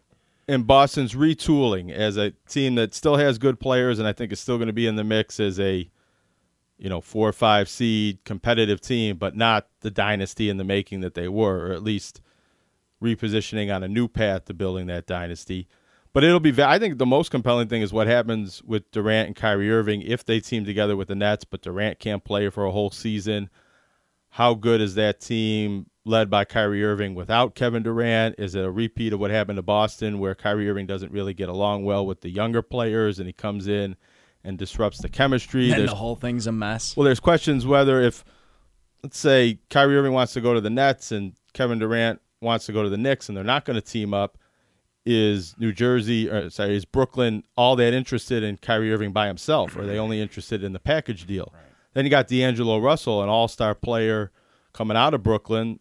That if they get Kyrie Irving, he's probably not going back there. But if they don't get Kyrie Irving, I think they bring him back. He could be in play for the Lakers, who traded him away a couple of years ago, saying he wasn't a leader, but now Magic Johnson's not there anymore. So there's a lot of interesting storylines, I think, in both conferences. And there's a lot, you know, 30 to 40% of the league, I think, is a free agent. The way I counted it, I think there's 12 players that made the All Star team either last year or the year before. So there's a lot of big fish out there and a lot of big pieces to this puzzle. And there's a few of them that we can say that's what's going to happen here.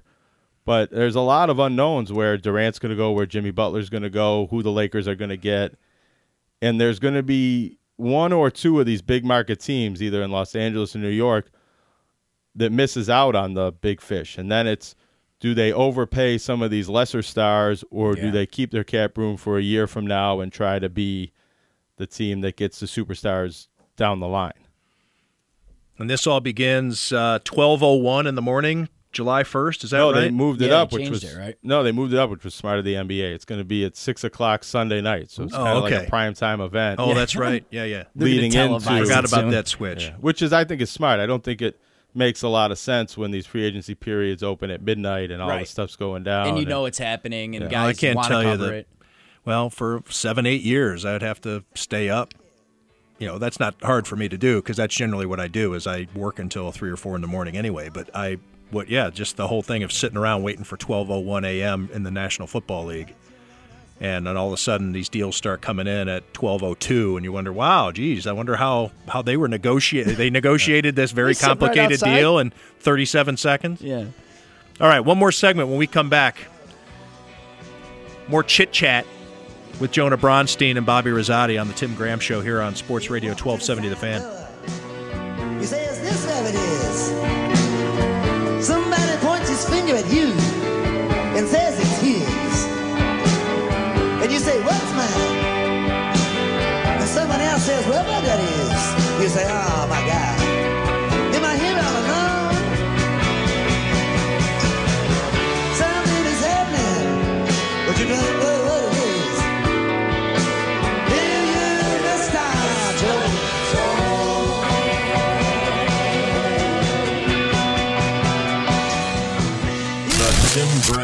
Show. Is to entertain in the fan. I really hear voices in my head. Yes, we all hear voices in our head.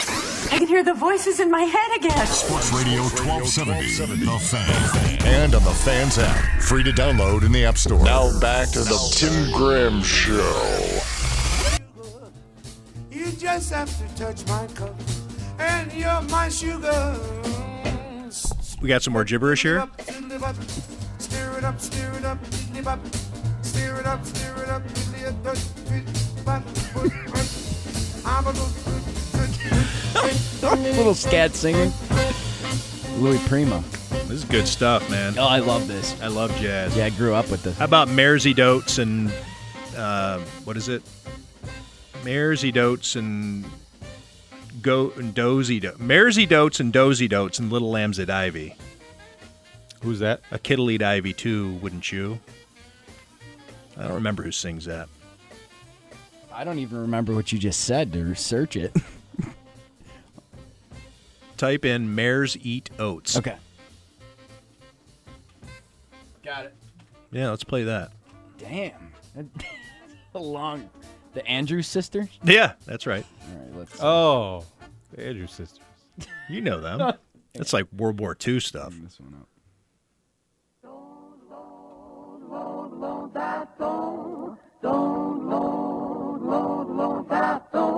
Mary dotes and dozy dotes and little lambs at ivy, the kiddly ivy too, would you? You know, if we didn't have the microphones on, we could we could throw people for a loop if they pass this on the dialer. Like, what? Well, this is some. 1930? No, they'd say, well, this is appropriate for 1270 Yeah, a.m. right, exactly. Swing 1270. a little bit jumbled and. All right, so what they're saying is mares, like a, ha- a horse, mares eat oats, and does eat oats. A kid, like a little same? goat, a kid will eat ivy too, wouldn't you? There's actual, there are actual words. Oh, made Oh, I to see what you seem mean. gi- like Got it, gibberish. The only reason I know that song is we did that in music class when I was in probably second grade or something like that. That was one of the songs. You were in second grade during World War II. Well, you know those music books. You know, you know this is from 1948, and it's so old that it's public domain now. Oh, so we don't have to we don't have to worry about getting sued. No, not at all. I hear the projector in the background. Is this from a silent film? Yeah, we're going back, back to your childhood.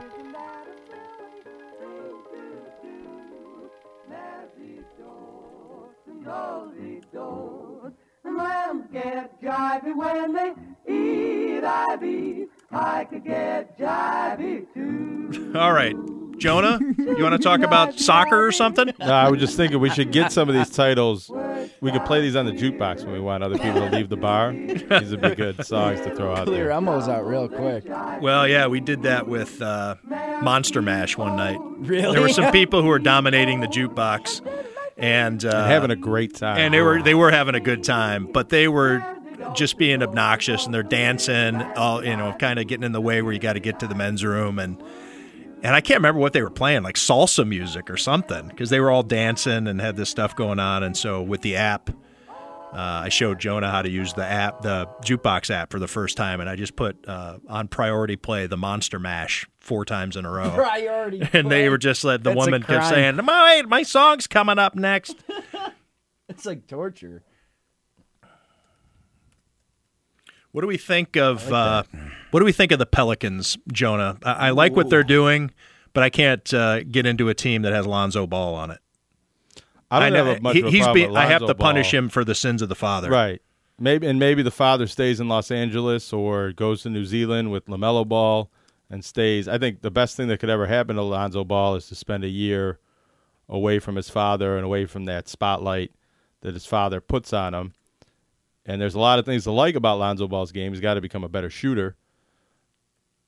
But this is a good situation. He's not being hailed as the savior of the Lakers like he was when he was drafted, and he's not a guy who has to play with LeBron and doesn't really fit with LeBron. Now he's a young player playing with other young players in a developmental situation. I think this is a good situation for Lonzo Ball. At the same time, he might not be a long term answer for the Pelicans and might not be there. They might trade him away within a year or two, anyways. I it's just too annoying. It's like the Whistler, the Vanderbilt Whistler we were talking about earlier. Lonzo Lonzo Ball. Well, it's it's well, LeVar Ball. It's Lonzo LeVar Ball doesn't say anything. It's that once in a while he puts out Well, a rap song. You lose well, yeah, you lose respect for a, a grown man who can't tell his dad STFU. You it know, would be great, and I think you he'd know. earn a lot of respect from people, not just in us in the kind of the public sphere, but I think around the NBA. If he came out and said, "Hey, Dad, shut up. I'm grown. I don't need you talking on my behalf anymore." I don't know if he's going to really do that, but I do think distance. if Absolutely. he's Lonzo Ball and and LeVar Ball is out doing his thing elsewhere. Will be good for Lonzo's career and the perception. I mean, if his father wasn't on TV talking about him anymore, would that change how you feel about Lonzo Ball? Yeah, oh, yeah, absolutely, absolutely. Because I think Lonzo Ball represents. Like, I'm going to hear from LeVar m- as much, you know, which show I. it's- It's like I don't want Lonzo Ball to be good because the sooner he goes away, the sooner LeVar, the sooner his dad goes away. And I know that there are still two more coming, right? Well, there's one that's not making it to the league. He's already flamed out of college and didn't make it last year and isn't going to make it in any years. But there's a the youngest one, LaMelo, is probably going to get an opportunity in the NBA. I don't know if he'll be. He thinks he's going to be the number one pick. I don't think he will. I don't know if he'll really be a great NBA player, but he's going to play one year in New Zealand and be in the draft next year and probably get an opportunity in the NBA after that. But the idea that all three are going to play together in the Lakers and be stars, Well, is clearly not the case. clearly, the Lakers have had it. I guess he could always circle back at some point. Yeah, the Lakers seem to kind of ignore LeVar Ball a little bit and not get too worked up about that. They traded Lonzo Ball, not necessarily to get rid of Lonzo Ball, but because he was a piece they needed to part with to get Anthony Davis. This is another song I remember from my songbook in elementary school. Turn it up a little bit, Bob, if you don't mind. Is, this Ch- is Chubby Checker? Sure is. More gibberish.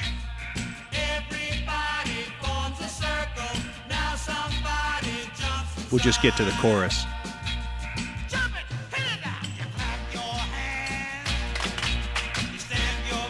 So you can see this being a pretty good, energizing elementary school song from Yeah. music class. Kinda sounds You got to an dance to the. Kamala beat.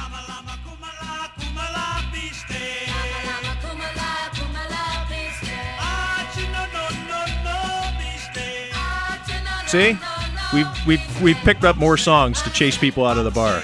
That's funny. All of the uh, music class songs you sang had like no English lyrics. They're just these. Oh, there's some others. Scatting we did. Uh. Jeremiah was a bullfrog. Ugh. There was That a song reminds me of uh, another one. there was a modified version of the Beach Boys' uh, "Sloop John B." I think right. You're- which you're is a song. like ab- I know. Which is a song about a drunken sailor. Oh, okay. And the, he's so drunk that they need to tie him to the sail to so get him to sober up. I don't know. The only song I remember from elementary music class is that Erie Canal song, and I only remember like the one lyric. Canal. I don't know that one. Uh, 18 miles on the Erie Canal. Oh yeah. You know, everybody knows this one. No, that, that's what that last Harry song reminded me Belafonte. this of. Beetlejuice. You see, they're doing a Broadway show now. I think. Who Is is? it Broadway? Beetlejuice doing a play. Hey, Yeah. Harry Belafonte. That's who Mike named his son after.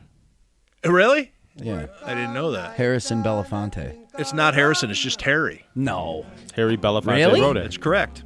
H A R R Y. Yep. Oh. All right, let's wrap this up. How about uh, we may be back next week? There might be some best ofs coming up in the month of July as things really slow down, so we can gear up and uh, come back full force for the Bills season. You think any of the segments from today's show will make the best of? Let's see, uh, Joe Yerdon, perhaps. Maybe. That was a solid segment. I uh, the about the netting. I thought we had a good segment Yeah. on netting and That whether or not it's going to uh, be an uh, an issue in Major League Baseball moving forward. And they uh, too many people getting hurt by exit velocity. 113 miles an hour exit velocity coming at you out just into the right field stands, cracking kids' skulls. What is this? More Andrews sisters? No, this is Glenn Miller. Ugh. when my grandmother died, I had bought her. She asked for it. She'd gotten a new CD player. Yeah. You know, when CD players were kind of becoming.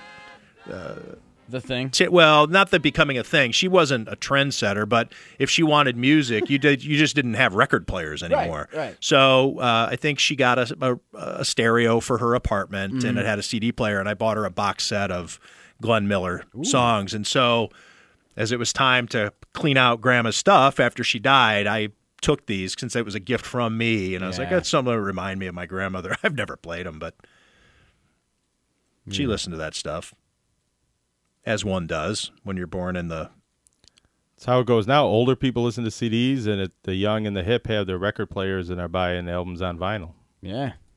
I think John Wawrow still listens to cassettes. Yeah, those are. Oh. I, kn- I don't know. I never understood. I still that. have my cassettes. I can't bring myself to throw them away, but I don't know that I have a cassette player. Those are hard to find. Record players are easy to find.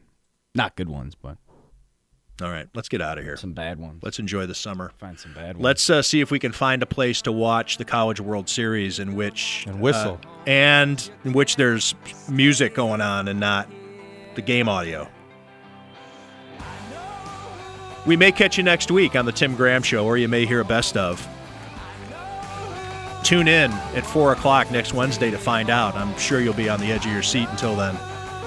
For Jonah Bronstein, for Bobby Rosati, I am Tim Graham here on Sports Radio 1270 The Fan.